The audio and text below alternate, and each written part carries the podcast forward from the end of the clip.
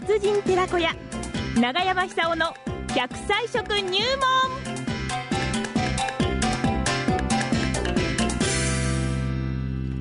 さあ、奈良浜出身の食文化史研究家、長寿食研究家、長山勲さんにお話を伺ってまいりましょう。こういうね、まあ、あの、熊本でも、えー、大きな地震がありましたし、えー、食べることって今一番不自由されてるんじゃないかと思いますよね。えー、物資の補給などもね、なかなかうまくいっていないという状況の中で、でもね、私たちはいろいろとこの東日本大震災からも学んできました。えー、それをね、熊本にもお伝えしたいと思います。そして、えー、先ほどね、打ち合わせの時に、長山さんが今日ね、笑ってもいいかなっていうお話をしてらっしゃったんです。いつもこのコーナーのラストは笑いですけれども。でもね、でもねやっぱり笑いましょう。はいね、その笑うということただおかしいんじゃなくてね、えー、未来への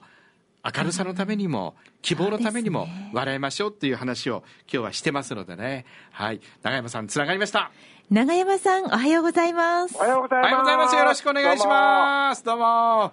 いや、しかし、長山さんもあのーね、あの講演会で熊本なんかにもずいぶん行ってらっしゃると思いますが。あ、来ましたね。いや、驚きましたねね、なんか本当に心が痛いんですよね。えーでも日本という国はあの地震が多いって、もともとみんな分かっている、歴史がそれを証明しているわけですから、はい、あのこういう国でこう平和に生活するにはどういうどうすればいいか、結局、個人の健康が一番大事になってくるんですよね。なるほど。えー、うん、で何かあったときに、とにかく人にあのご迷惑かけないでですね、はい、えー、安全なところに避難する、できたらこのもっと弱い方を手助けしながら一緒に行動するようなね、それも前提になってきたって感じますよね。本当そうですね、えー、あのまあ、私も講演会で必ず申し上げるのは、ね、今日はその震災から何日目じゃなくて、次の震災が始まる前日かもしれないし、当日かもしれない、そういう思いを持ってくださいというふうに申し上げるんですが、いやまさにその通りだと思いますね。東京直下とか、えー、それから南海トラフとかね、そうです。必ずあるわけですよ、これから。必ずありますねえー、私なんかその上で生活してるようなもんですから、うん、もうなんかね、普段なんか意識の中に必ずありますね。はい、電車に乗ってて、これあの、突然止まったらどうしようとか、こうしようとかね、普段からこのなんか漠然とした心構えみたいなですね、えー、あの東京の方ってみんな持ってらっしゃると思うんですけども、えーえー、東京ばっかりじゃなくて、日本中こう、こういう気持ちっていうのは、時々考えてみる必要ありますね。本当そうですね。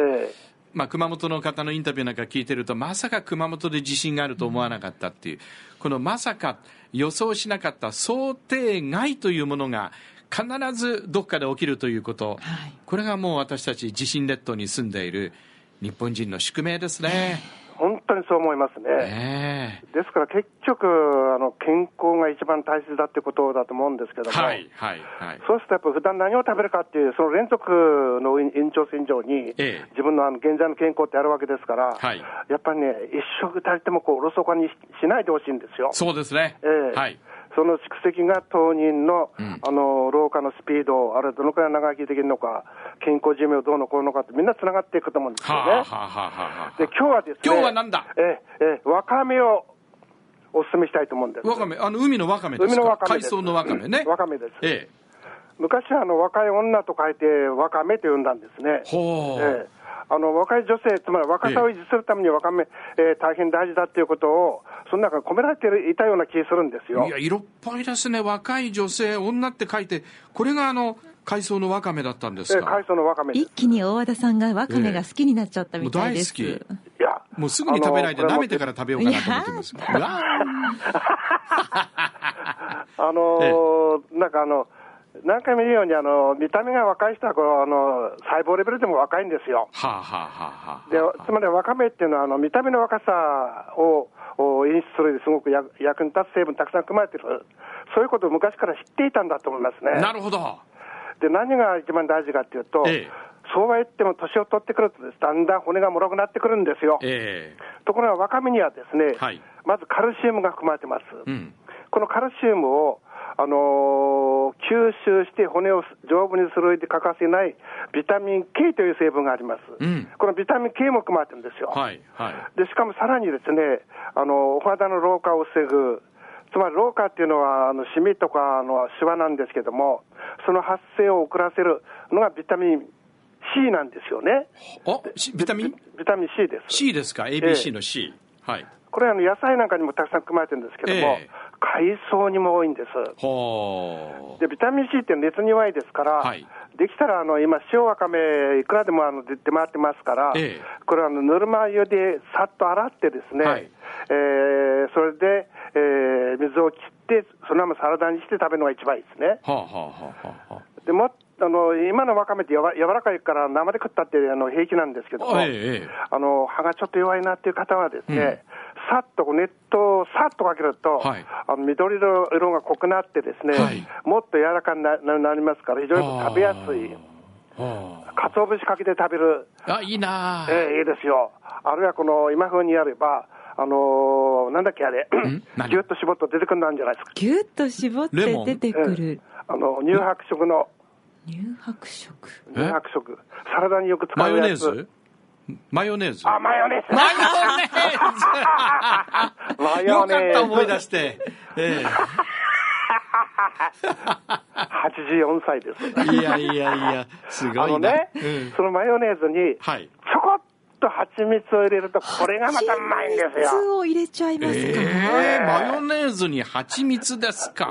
これはうまいですね。初耳。はい。で、そうやってですね、ええ、今、あの、ちょうど旬ですから、うん、あの、旬のもの、旬のものをこう次々食べていけばですね、はい、そう簡単に病気しないと思いますね。なるほど。あ旬のものね。結果として、はい、あの健康寿命はまた長くなりましたけども、はい、平均寿命よりも健康寿命を重視してほしいんですよ。うんうんうんうん、その結果として、あの、生涯現役というか、はいやっぱりね、これからあの90歳くらいまで誰でも生きられる時代になっていくんですよ。ええ、で、問題なのはこう、生涯現役で生きていくことができるかどうか。うん、あの人口が減ってきますから、はい、お年寄りでも税金を払えるくらいの収入を売るような人が増えてこないと、日本はこれ成り立たなくなってしまうそうですよね。ええ、はい、そうするとやっぱり健康がですね、えー、非常に重要だっていうことをあの分かってくると思うんです。ええ、で年を取ってくるとあの、どうしてもか体があの弱ってきたり、不自由になった人増えてきますから、ええ、それやっぱりあの同じ仲間のですねお年寄りが高せあのお助けするという、そういう構図になっていくんですよね。なるほどそうすると、はい、わかめというのは、まずあの、お肌の老化を防ぐベータカロテンが豊富に含まれていると、はいはいはい、植物繊維も多いですから、ええ、腸内の善玉菌を増やす上でも役に立つと。なるほど。しかもビタミン C というのはお肌をきれいにするだけじゃなくて、ええ、免疫力を強くする働きもありますから、はい、風邪なんかにもこう丈夫になってくると。で、最後はあれですよね、結局、年を取るっていうことは、はい、屋台骨の骨をどのくらい丈夫に保つかっていうことですよ、これは。うんなるほど、えーはい、あの屋台骨がガタガタしてしまいますと、はい、そうすると転んだりこう、階段登れなくなってしまうんですよね。はい。はい、ですから、そうなってからでは手遅れですから、うん、今日からですね、カルシウムとビタミン K の多いものを食べてほしいと思う。はい。で、他で言ったらば納豆なんかにもそうですよね。ええ、ビタミン K がたくさん含まれてます。納豆もそうですか。ですから、あの、わかめに納豆を刻んで混ぜて、それで食べ、そういう食べ方をしても、これ骨が非常に丈夫なんでしょうね。なるほどね。そうすると自然にですね、うん、あのカルシウムっていうのは精神安定効果高いですから、はい、いろいろ今、うつが動いてますよね。それを、あのー、予防するでも役に立つなるほど。で、プラス思考にもなるんですそうですね。さあ、それではですね、ええ、それでは今日はわかめと、まあ、納豆も入れて、じゃあ、おいに笑って、元気にいきましょう。ええ、いきましょう。